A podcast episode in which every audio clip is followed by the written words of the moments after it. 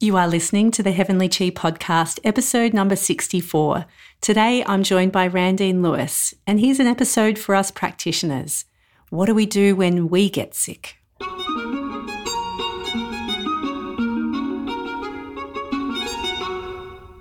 So, we're going to talk about when people get sick, when practitioners get sick. When I get sick, which isn't very often, it, it challenges me to come up to what I preach.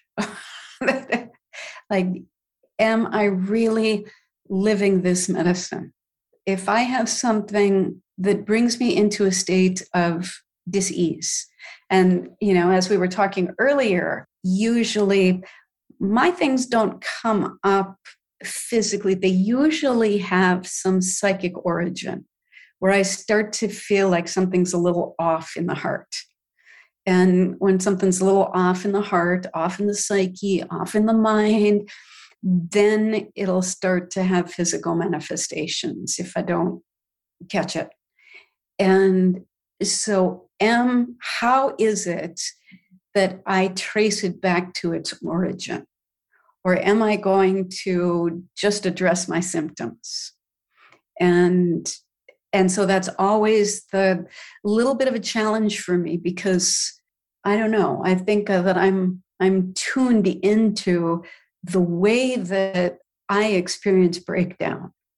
And so as soon as I start to feel it at the heart level, where it's like, mm, something's off here psychically, something's off inside of me. I'm not, I'm not aligned in my proper place between heaven and earth.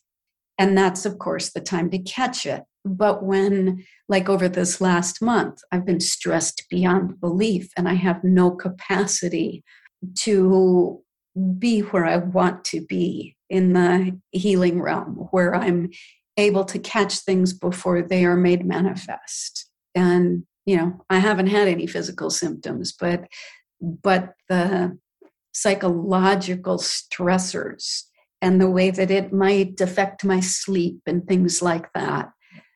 That's where i'm am i going to be just addressing it at that branch level or am i going to trace it all the way back? And where am i off within myself? Where am i off of my own path? Or am i off my own destiny?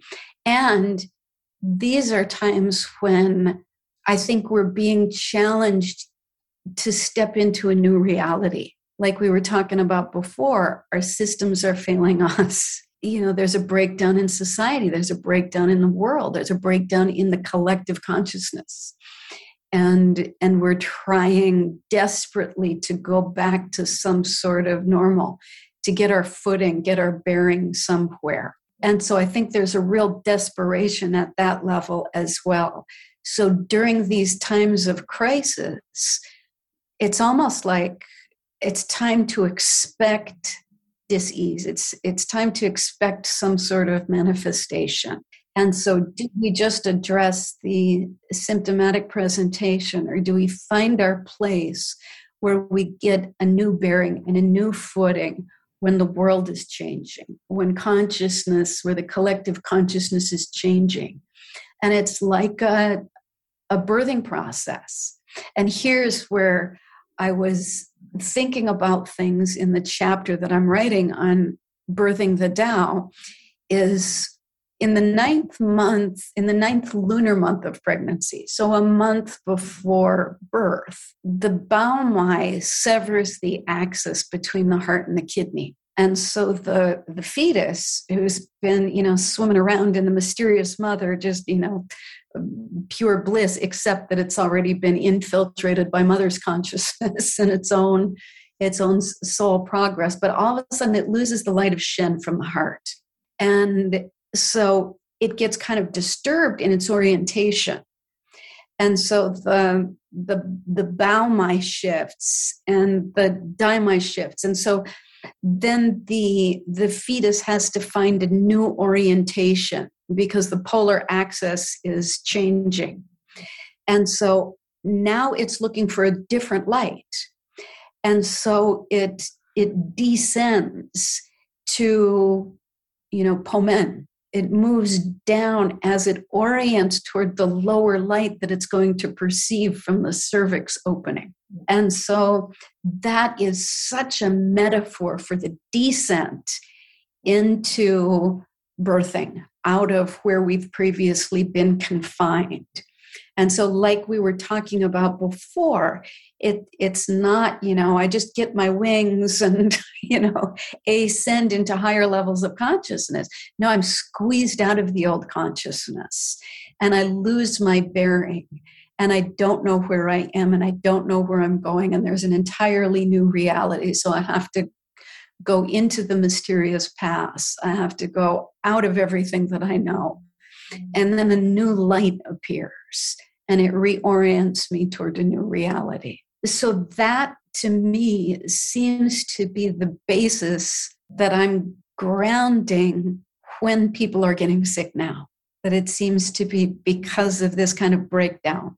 So I don't know, I may have taken it into a totally different universe than you were intending. well, let's run with it. I like it. I like it.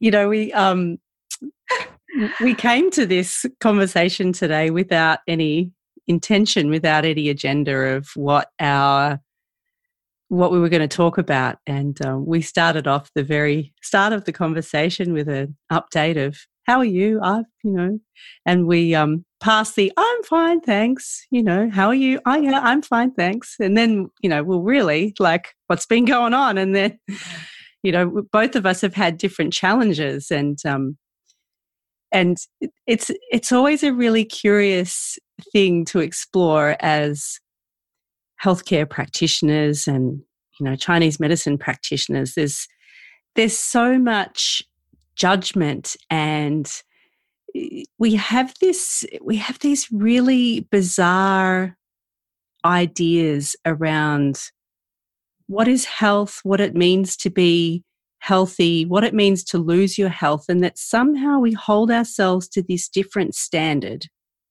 as as practitioners and it can be really easy to lose that sense of compassion for ourselves as human beings. We're mm. here having a human experience just like anyone else. And um, so many practitioners that I've spoken to, you know, at different times, they eh, you know if they've been challenged by a really a really strong disease or illness it's kind of shaken their internal beliefs and their internal understandings around what it means to be well and what it means to be sick you know that it doesn't mean you're less of a practitioner to put your hand up and say i have ms i've got a cancer diagnosis i've in my most recent example, I hurt my back so so badly I couldn't walk last week, you know, and then I think, oh, you know, what does that mean? You know, my kidney chi. It's a really humbling experience as a health practitioner to be unwell. Yeah. And then to go, oh, okay, I think I might need some help here. You know, can I fix myself? Should I be fixing myself? How did I get to this place where I lost my ability to be well. You know, so many of my, um, you know, I think back to the various times over the years where I've had to, there's not that many days where I've had to cancel clinic because I might have come down with a cold or something's happened and um, I haven't been able to get to clinic. And, and some of my patients say, but you're a Chinese medicine practitioner. Why are you getting sick? and I'm like, well, I'm not a god. Like, I'm just a person. I'm just a normal, everyday person. I get sick. I'm not going to live forever. I'm not going to be able to live to be 500 years old. I'm going to, uh, my time here is limited just like anyone else's. Right. Yours is 120, right?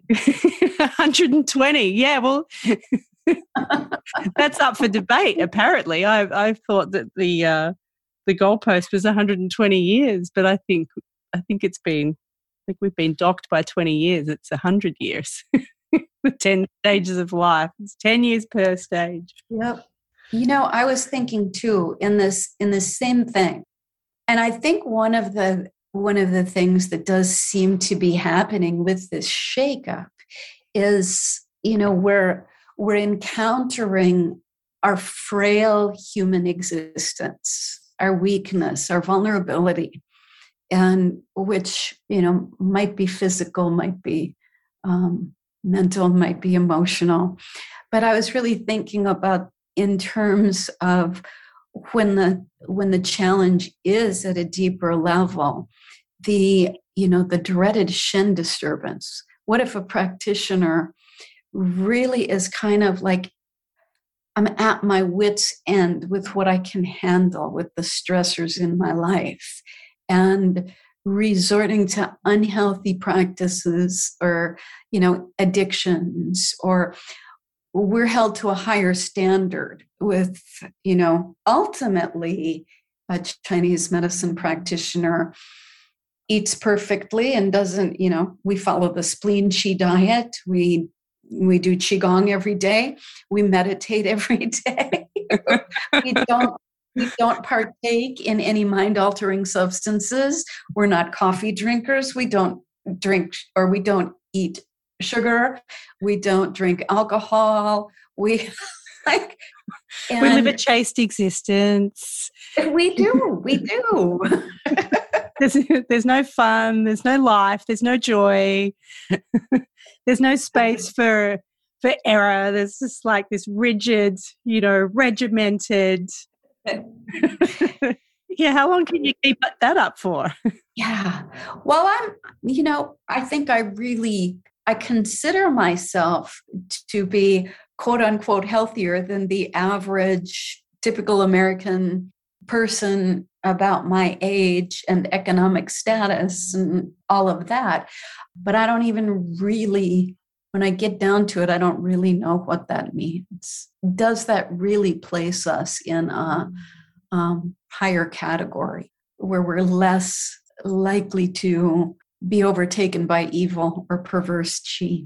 There's more virtuousness about it. And I think that's a good question. You know, what does that even mean?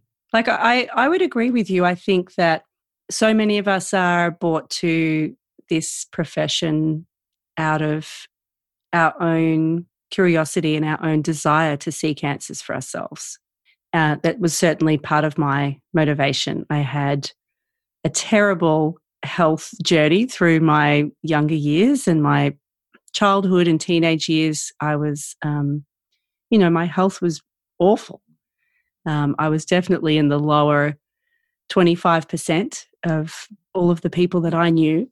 You know, I found Chinese medicine and it provided me with answers and solutions that just weren't available to me through mainstream medicine and really transformed my health and transformed my life. It was great. It was amazing. I thought, wow, this is the answer, you know, this is this is this is it. And you know, I feel so fortunate that I have this craft that I can use to facilitate great health for my family and my loved ones and and also for myself. And whilst also being grateful for that i also have to remind myself of my starting point. You know i didn't have my I'm, i think i came in with fairly good genetics and a fairly strong constitution but 20 plus years at the very start of being pretty unwell and spending so much of that of those formative years being unwell it, i think it just rocked the foundation for um, how the rest of my life was going to play out. And i think i keep pe- peeling back the layers on that. I've got to remind myself that you know having 50 rounds of antibiotics by the time i turned 20 you know it has a it has a lasting impact on on my digestion and my poor old spleen chi kidney yang is still reeling from the echoes. And you know everyone's got their own version of of that type of of that type of story. But um, it's an interesting thing to um, to just look at our own health journeys and to think about well what would it be like without Chinese medicine. You know, I'm I'm just constantly grateful because there's just no way I would be able to function anywhere near at the level that I do if it wasn't for our medicine. Yeah. It's just brought so much so much functionality back yeah. back to me and so much life. You know, it's just that there's so many amazing things that happen when we when we have acupuncture, when we when we take a tailored herbal prescription. You know, I've had a couple of patients this week provide me with this beautiful metaphor that when they're you know when they're drinking their herbs because I prescribe raw herb formulas to a lot of my patients and they they drink their herbs. This one woman she said oh, i drank drank my herbs and it just i could feel everything reorganizing inside my body. Mm-hmm. Mm-hmm. i really like that. I i really i really believe and i see we all see the effects of a herbal formula that's on point yeah. or an acupuncture prescription that just is exactly what that person needs in that moment. Yeah yeah just allows everything to reorganize. Yeah. Well and that's a that's a mindset too to be able to see that to be able to have that sense that i think is is unique to the herbal formulas that you know you're you're drinking it you're feeling that as you're swallowing it. You're feeling the realignment. You're feeling it go into the cells. You're feeling your body take in the energetics of that which is which i don't get when i'm taking capsules or concentrates or pills or i think the smell and the taste has an important effect. You know it just goes straight to the brain. The cranial nerves just it's like that yeah. that highway that just goes straight to okay this is what we're doing. Yeah. And then the flow on effects that happen further down in the digestive system. Now when i was in china 22 years ago i think it was i was pretty sick you know my my defense i had just had a child a few months earlier i was uh, breastfeeding um, this was, I don't remember if it was the last time I went to China. I had a head cold. I, I was just sick the entire time. Then I had I had a UTI. I had a digestive something. I was just sick. I had no upright chi and everything was attacking me. And you know, I was so chi and blood deficient. And they gave me some some of those uh, not the tea pills, those those tarry little things that come in like a ping pong ball of Gui Pi Tang. And so you, you know, you open it up and it's about the size of uh, like a grape or something. And I would chew on it and it was you know from the Gui Pi Tang that i had previously i you know i drink the Gui Pi Tang and i could ah oh, yes. But in this concentrated form it was making me sick. And i would i would take it and just and that has stayed with me. So now whenever i have Gui Pi Tang and i um, taste it it brings back the memory of it being a little too strong, a little too concentrated.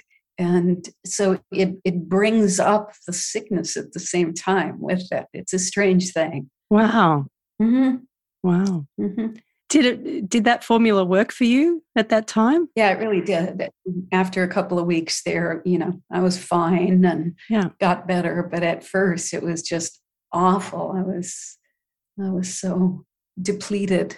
of course, just like an American, you know, a few months after giving birth, you know, go over and do a yeah internship over at a hospital in China with your kids while you're still breastfeeding and all of that.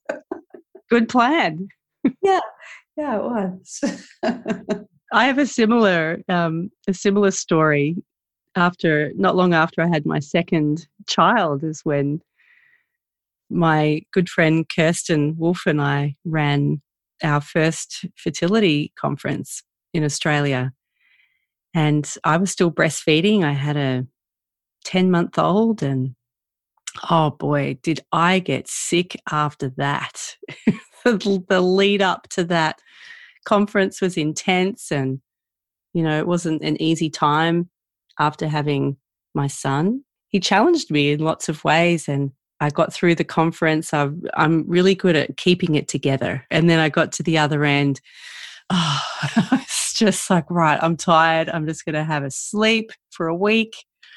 Um, but it wasn't enough. And I got so sick. I had a strep throat infection. It was the, and that was an old pattern of mine. Like I had a lot of upper respiratory infections as a child, lots of tonsillitis and ear infections and chest infections and um, and things things like that. And eventually, the antibiotics stopped working for me, which is how I found Chinese medicine because I needed something else. I just couldn't be on these antibiotics anymore because they just didn't work anymore. And then I, it's kind of like I came full circle because I just depleted myself to such an extent that mm. I fell beyond the ability to rescue myself with Chinese medicine. And I was so unwell. I thought, you know what? I think this is going to be the first round of antibiotics that I'm going to have in, in 20 years. And, um, you know, I packed up my ego as I um, walked off to the GP's office and said, I'm really sick and I think I need some some pharmaceutical medicine here. I'm like, I just needed some extra some extra help. The Chinese herbs that I had didn't even touch the sides and, you know, maybe maybe I could have had a different formula prescribed by someone else. But um, you know, I I went and and got these antibiotics and then the die off of all of this strep went through i had strep through my entire body. I had it i had skin infections i had throat infections i had this weird cellulitis in my legs. It was just and my gut. It was just my body was riddled. I was in so much pain i couldn't walk and i was on antibiotics around the clock for weeks and weeks. It really brought to light how unsupportive my husband at the time was and it kind of culminated with me deciding to leave him. And when I made that decision to leave him was when everything started yeah. to lift. But I was sick for a couple of months. It was really terribly humbling. It was really intense. And it's so humbling. This is such a good example, Claire, that, you know, when something like that happens, and obviously it took that to bring you to the place where you made the recognition that the partnership that I'm in is not supportive of where I'm going in this life. Like, what a shock. Like I had I had a very similar experience, not in terms of like we put up with a lot and we don't see what it is that's causing unwellness in our life, the most obvious things, until we start to break down and we start to see that, okay, the pattern that I'm living here is not conducive to my highest good here and you know it takes what it takes until we get that wake up call and it might be uh, you know a cancer or you know who knows uh, a stint in a mental health uh, ward or um, you know going on iv antibiotics or whatever it takes. But and it's not just i don't think it's just the you know the physical breakdown or whatever it is but it's that humbling part where um, you know for me i i'm not good at all asking for help and i will endure and i will do it myself and i will fix myself and i will acupuncture myself and i will order my own herbs and i will do qigong and i will do you know change my diet and take supplements. The last thing i'm going to do is reach out to somebody and say i need help here. I mean i'm i'm really going to be sick by the time i'm reaching out for help. And now i can do that. Like if i was closer to you i could call you and say claire i really need acupuncture. Can you help me out here? But but to get to a point where i'm accepting allopathic medical care that's going to be probably pretty traumatic for me because I just don't go in that direction if unless I absolutely have to. And I've built up a resistance against it. So for me, that kind of represents failure of a sort that I've set it up and it's not. I would never judge you or anybody else for it. Like, of course, get on antibiotics. You've got this um, you know, strep infection taking over your body, of course, get on it. But if it's happening to me, no, I'm going to power my way through. I need more Wang Ji. but I, you know, I I also feel that the, you know, one of the systems that's breaking down the most is our, you know, Western medical system. And so, you know, I I really think Chinese medicine, of course, is the be all and end all, and it can cure everything pretty much. But I don't want to have this um, combative relationship with Western medicine. Like, maybe not combative, but I consider it lowly. I really do judge it. If, if it's for me, if, you know, for me, I feel like I've failed if I've gotten to the point where I'm going to need to reach out for a pharmaceutical. And I think it's a bias that's not really all that uncommon for us. Mm, that, yeah. you know, because I understand maybe not more than the average, but I really I can understand what's going on pharmaceutically. I, I understand the system of allopathic medicine.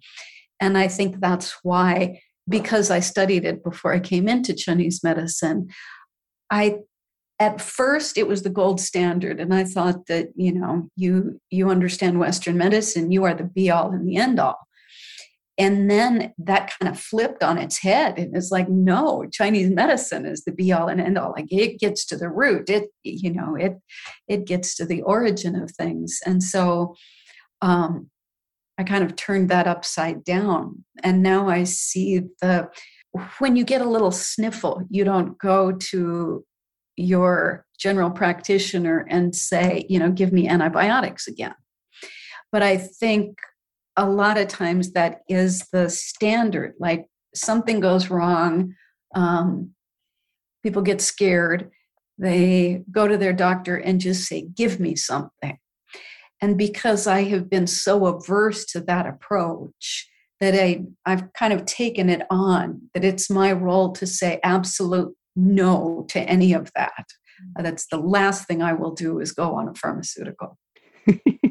I, I feel the same. You know, it's it's so interesting. My um my son has had some challenges recently with he's had some mouth ulcers and he's um, just had a really really sore throat. His first ever encounter with tonsillitis, I think. Um, he was so he was in so much pain he wouldn't even open his mouth or let me take a look, but he was just pointing and saying it was sore and wouldn't swallow and refused ice cream. Like when a four year old kid refuses ice cream, you know they're sick.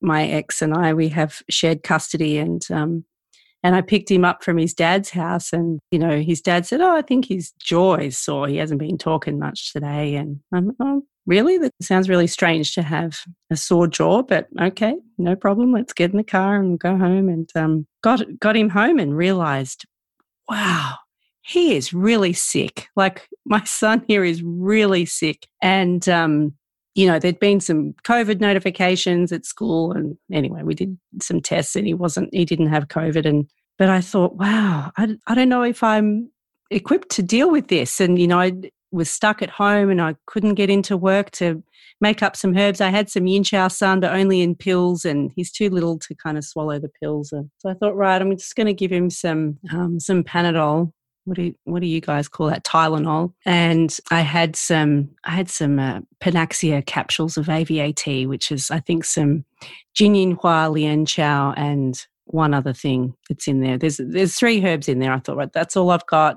I'll just give him some of that and um, put him to bed. I woke up the next day and he was still wasn't well, but he, you know, it wasn't at the point where I thought, okay, I might need to call a home visit doctor or maybe even take him to the hospital if his tonsils were going to close over. We went into work. I made up some Yin Qiao San um, just in raw herbs, got home, boiled them up, thought I'd try my hand at making it into a gao. And so I put in a whole bunch of honey, but it wasn't enough to make it really like I boiled it down and anyway, it's just a very sweet, a very sweet liquid that still has the same viscosity as a normal decoction would. but I thought, well, the, you know, I'm pretty sure the honey will do him good. And I gave him like three doses of herbs over the course of the day as, um, you know, before I dropped him back off at his dad's house. And it just reminded me, wow, our medicine really works quite well. Like I had, we had a consult with um, with the GP. He's uh, seen a GP once before in his life. My kids don't have a GP; they've never needed a GP. And um, but we wanted to organise some blood tests just to um, just to see what might be going on with these mouth ulcers and things that he's been having, um, just to cover the bases. And um, and she said, "Oh, look, if he's sick now, I can prescribe some prednisolone for him, and um, and you know." If he's still not well tomorrow, then you can give him some antibiotics. So I'll send you the scripts for those, and um, and I considered giving the prednisolone, but it was late in the day, and I thought, oh, I don't want him to be awake tonight. I just want him to rest. So I just gave him the Chinese herbs, and um, it's just so amazing that um, that they work, and I know that they work because this is what I do for a living. Is I acupuncture my patients, and I prescribe them herbal medicine and I see that it works all the time, but you just see it happen in front of your eyes with yeah. your own child. Yeah. It's just, it just reminds you of how amazing our medicine is. The fear of getting sick.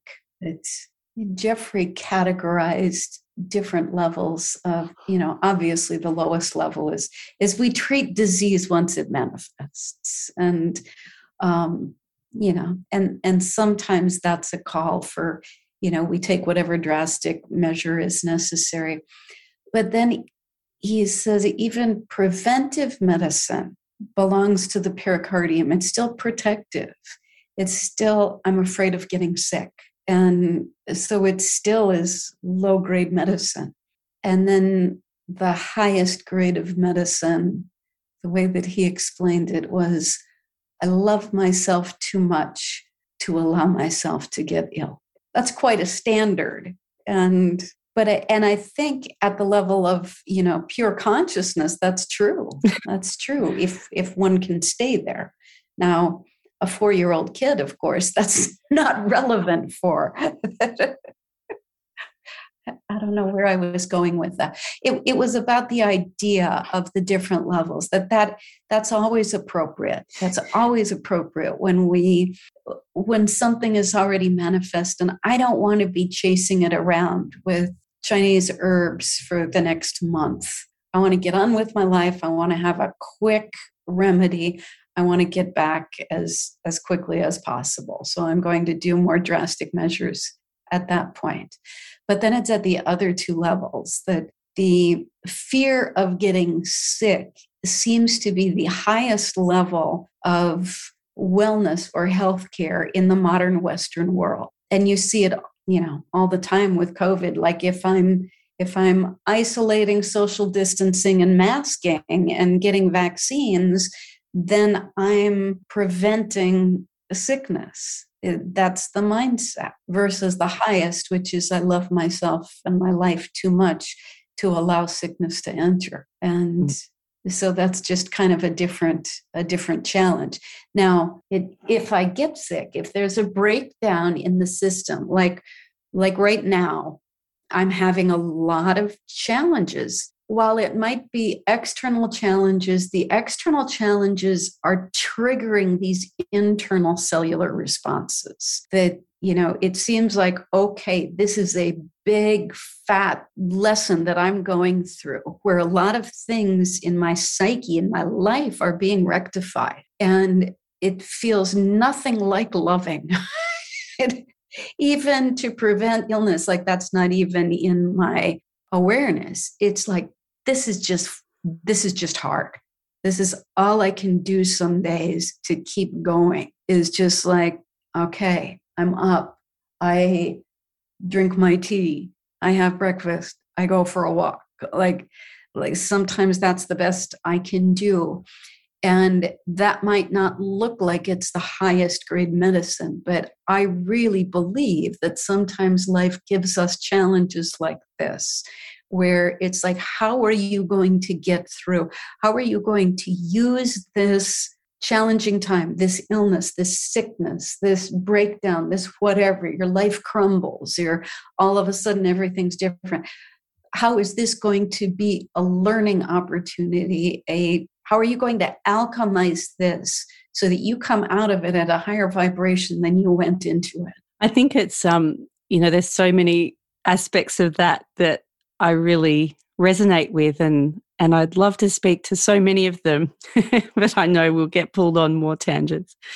But the the thing that I really appreciate about you, Randine, is that you you kind of like smash the illusion that this is all just beautiful and there's sunshine and rainbows and you know all, all we need to do is just smile more and you know just be just be you know the perfect practitioner and everything will be fine. Like this stuff is hard and life sucks so much of the time you know? Like i've got a great life but there are more days than i would like where i wake up and i'm like i don't want to go to work today. I just want to stay at home and just not talk to anyone sometimes. And and just be grumpy in my pajamas and watch Netflix, you know, like and I I have I'm I'm saying this out loud now because this is my plan for the weekend. You know, I'm going to pick up my kids this afternoon and we're going to stay at home. I'm not going anywhere. I I don't know if I'm going to get dressed. Um, I may not even have a shower. Like I'm at the level where I just need to have some yin time. See, that to me, that sounds like radical self care. It really does. It is. It's like the things that we would consider, you know, that uh, all of this, la, la, la, la, la, I'm going to do all of these things to make me feel good. It, uh-uh, uh-uh. Like, I appreciate you saying that. It made me laugh because um, it's you know, it really does shatter that illusion completely. And the way that I've been feeling now that I, it's like right now, I feel like I'm about the sickest person I know. and and it's just freeing to be able to say that because then there's no illusions the you know i can say at the same time that I'm the wellest person that I know because I allow myself to get to that level of falling apart. I know that there is this process of transcendence that comes from that. Whereas sometimes the most, you know, I I don't have a standard, an external standard to uphold.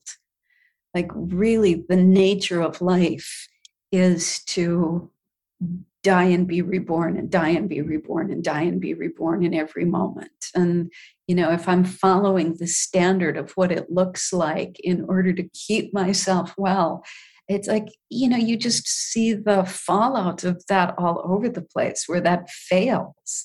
That system fails again and again and again and again.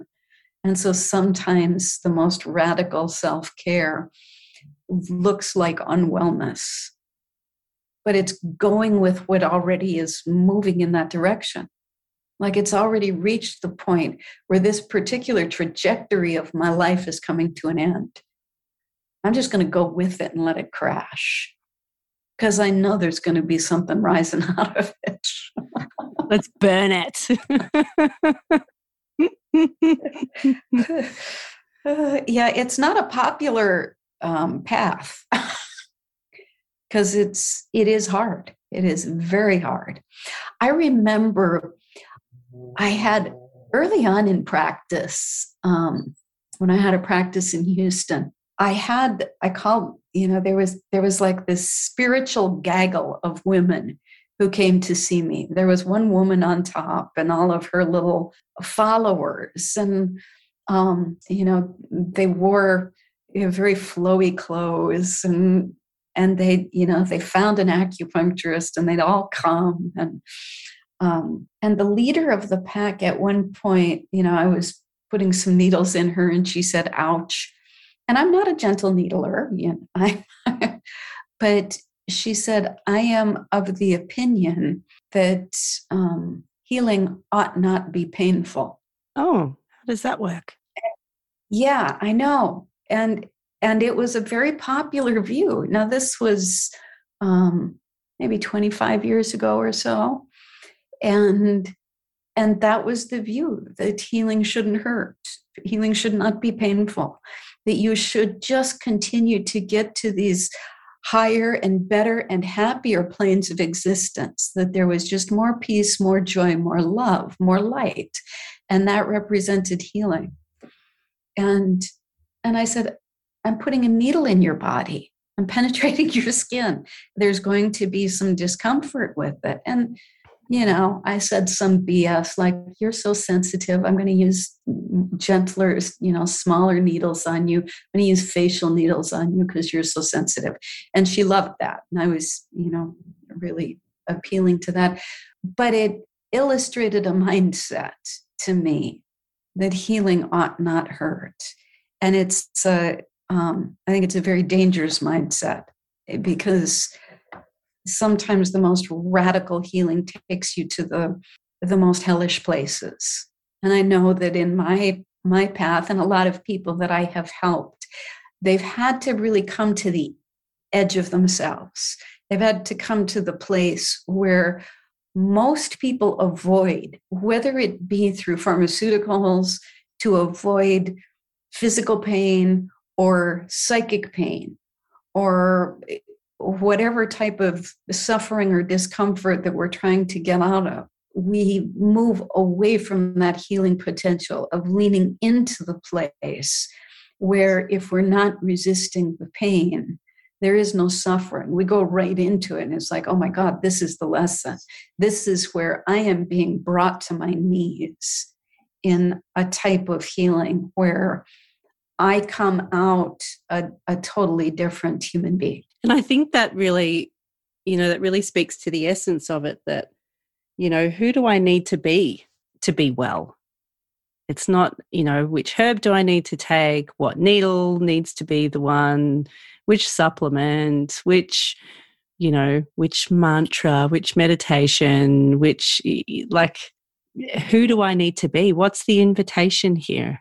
And that's, you know, if we're able to be reminded of that for ourselves by the goddess or the Tao or whoever it is that blesses us with these illnesses and diseases and you know catching our attention with whatever it takes you know we we are reminded as practitioners what it's like to be a patient and what it's like to be sick.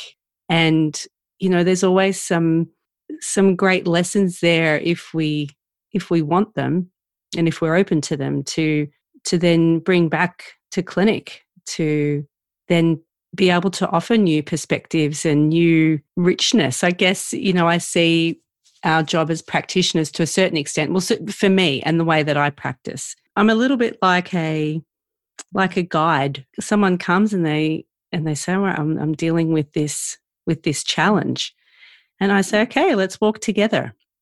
How fast are we going to walk along this? You know, you, you can carry your own bags. I've got my own bags. I don't need your bags. Like you carry your bags. We're just going to walk along whatever speed you're okay with.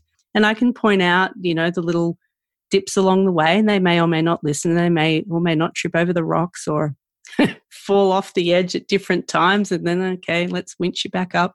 Um, but it, it, you know, sometimes it feels like I'm helping to narrate their journey and just kind of like walk alongside them through that healing journey. And it's nice to be reminded of what the path feels like to walk along because it's easy for me, at least, to be disconnected from that at times and to get caught up in the in the headiness of it, in the academic theory of it, and just to, you know, go through the motions in clinic and just go, well, this is this is what works, this is what I know what works. And then occasionally it's like, oh man, I've just been really sick and I was in bed and I was suffering. And that timelessness of suffering, it's just, you know, when people come up, you know, they, they describe words, you know, they're using words like the abyss and the void and the, you know, it's unrelenting. And, you know we we talked about before we started the recording that enlightenment it's not this destination that you get to where you're like yes i'm enlightened and it's this beautiful mountaintop and i'm looking out over the entirety of civilization it's yes. just beautiful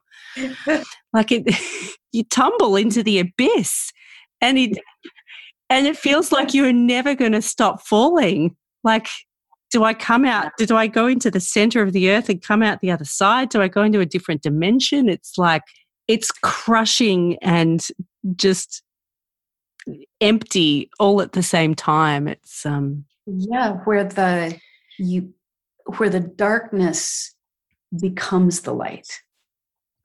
It's not like you shine the light in the darkness, you come out of the darkness toward the light. No, it's the darkness that becomes the light. That's the true radicality of it. Like the things that we avoid the most, we try to stay out of that darkness. We try to stay out of the abyss. I will not go there. And and that's what medicine supports. Like at all costs, first of all, don't die. Dying is the worst failure. And so we'll keep you from dying. We'll keep we keep you from coming to the edge of your psychological self as well. So we'll we'll put you on antidepressants or you know anxiolytics or whatever to come to the edge of that self. So we want to keep you from flipping out. We want to keep you from dying. We want to keep you from your edges so that you can go along and play the game. And you know, I don't know if well, you obviously have had that experience and but to to walk with somebody to their own edge that nobody has ever walked with them before. Like i remember a woman i was working with who who had a history of um, psychological and mental illness and she was put in um, different psychiatric facilities because she would become suicidal. And so they'd medicate her heavily and she from the time she was like a child she was in her teenage years. And so she admitted this to me. She wasn't coming to me for this but she admitted it to me part of her history that she was embarrassed about. And she wanted me to know that this was a part of her that um, you know that she has had this suicidal tendency and you know to her it was just this big big black box that um, we just don't go there. And in the course of working together it ended up in one of our treatments where this was kind of opening up for her. And she was freaking out a little bit because she hadn't been there for a while but we were you know going to deeper places. And and i simply asked her if she was if she was okay and was it okay if I went there with her? And she looked absolutely stunned like, was that a possibility? Because every time it just meant, here I go into the abyss alone. And while a part of that is true, just the willingness to go there with her, like it took away all of her resistance to going there. And so it was like we went to this place into her own darkness together. And she was kind of being the guide as we went there together. And we got out the other side, and she was giddy. She was like, I have been so afraid of this my entire life. And so I think that's really, you know, accompanying somebody into their own darkness, into their own illness, into their own, you know, through their own demons. First of all, we have to be able to do that with ourselves.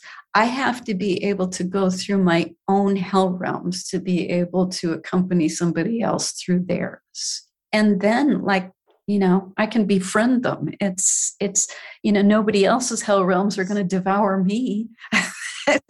Mine haven't. they seem like they're going to, but just keep going, keep going. This darkness will turn into its own light. Mm. I like that metaphor. It's so encouraging. Yeah. Yeah. It's something that I think I could remember the next time I'm in it. And that's where duality ceases. You know, it's not the light versus the dark. It's like, yeah, this is this is where it happens. this is this is where the, the, the pure yin supports, like bladder 67, like the reaching yin is the birthing place. It's like that's the that's the reorientation from the previous reality mm, where I was yeah. caught in this axis of the womb of being suspended in a certain reality. And then when that reality gives way, when the Baomai, the, the heart womb connection is severed and the axis shifts, and now the orientation is toward the cervix, that the darkness is the light. and then a new reality opens up. I wasn't intending to use that analogy right along with it, but of course it's right there. And it's so um, you know, we've all at least got the the visceral memory of that experience of, you know, oh, it's getting cramped in here. Oh, I'm running out of space. Oh, it's just I've got nowhere to go. You know, I feel like I'm gonna something's going to happen if I don't get out of here, but how do I get out? Yeah. And that's when the horrific beauty about this prior to birthing is that the the mother's heart ceases communicating with the child at that point. And that's what brings on the labor. That's what causes the descent. And so you think about that for for the child that has, of course, a very different reality. It's not a you know conscious cognitive reality that that we can understand, um, but we do remember it.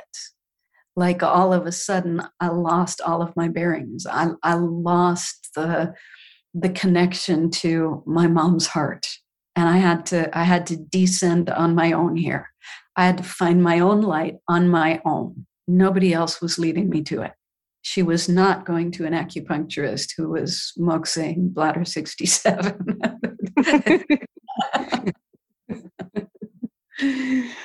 well, yeah. And then sometimes moxa bladder 67 doesn't do the job because there's some other aspects at play.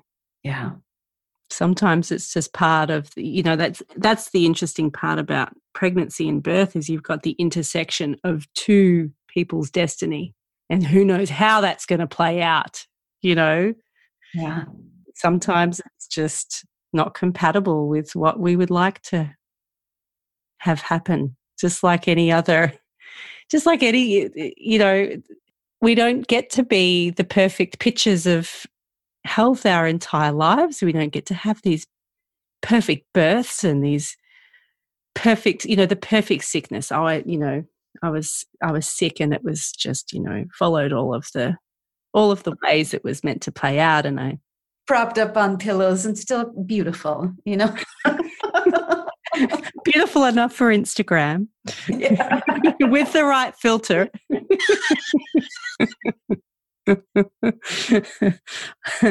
worthy of pity but still beautiful yeah yeah it's it's an ugly it's an ugly thing and um and I think it's good to embrace being being imperfect.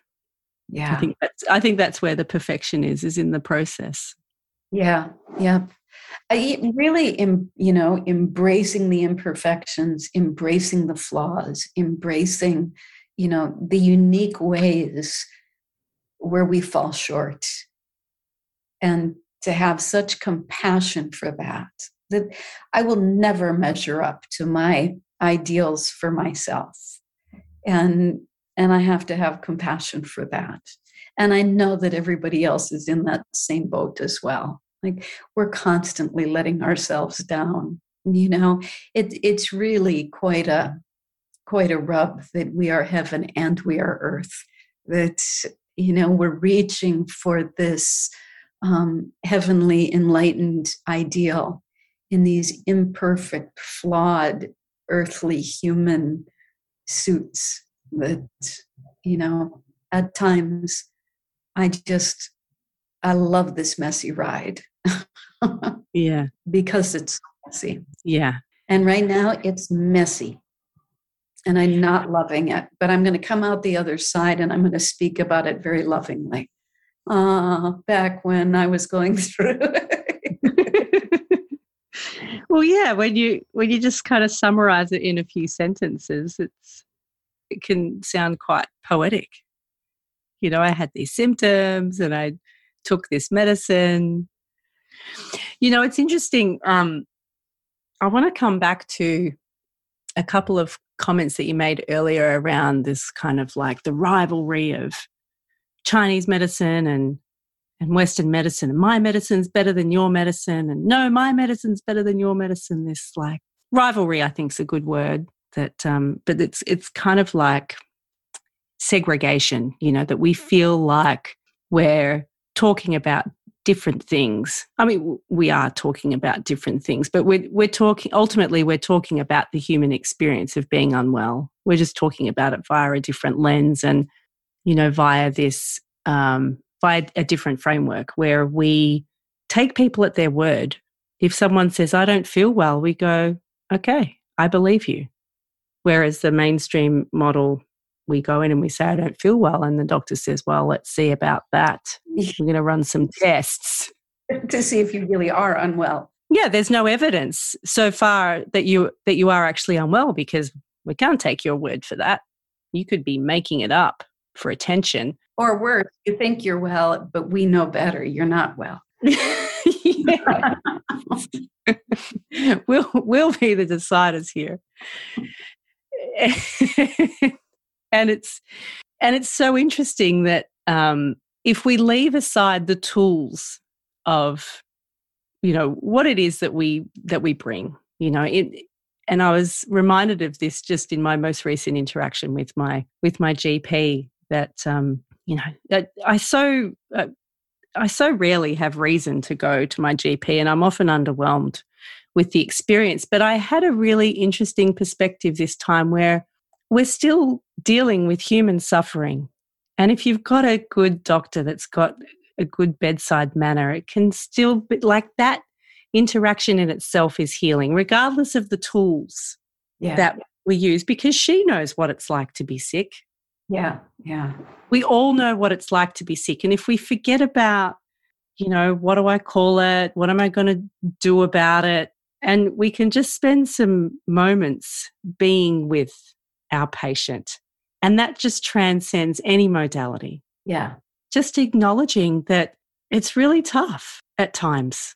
And it's and it's not easy to reach out for help and it's not easy to to hand over your destiny or this part of your destiny and how it's going to play out and to and to share that with with another person and i think it's um you know if we were to remind ourselves more often that we're all doing the same thing ultimately i think yeah. that that that would go a long way to bridging the gap and and and helping to dissolve so much of the bias and prejudice that's still there like it's so old I'm so tired of like these conversations with my patients where it's still happening, where people come in and, oh, my doctor told me to stop taking my Chinese medicine. You know, the Chinese medicine was causing me to have this problem, and it turns out it was something else entirely.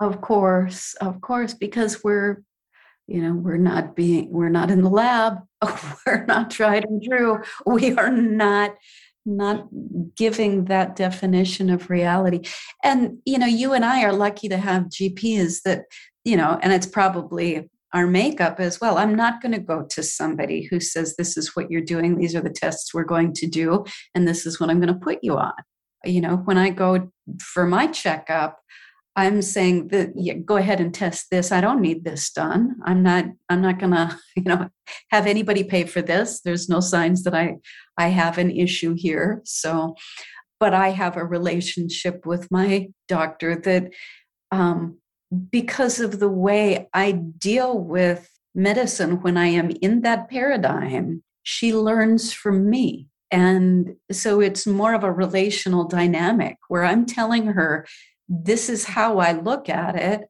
I'm in charge of my um, healthcare here, and and she's curious about it. And so she asks me, "What do you want? We can we can go this way. We can go this way. What are your thoughts about it? What would you do?" And I I can tell that it's opening up something in her to give her a different repertoire to offer her patients because she sees the way that I live my life, and it's very different than most of her patients. And so I think that's, you know, one of the ways that we can change the paradigm a little bit and we can open that up. But from the time I began practicing, that bias has been there and I have I have worked very hard in trying to communicate with allopathic physicians in a way where we're speaking the same language. And you and I have done this. You did this in TCM pathology. I tried to do it in Spirit of the Blood, that we're having the same conversation. We're talking about the same things, but we're just looking at it through a different lens here. And, you know, so hopefully those lenses won't be won't remain in completely different universes. Mm. But I think the heroics that are a part of um, the allopathic or biomedical model are sometimes very abusive. And you just, you know, we get in the system and that's all it's about. And, you know, we're trying to maintain a relational dynamic, a personal dynamic. Who knows if the two shall ever meet. Indeed.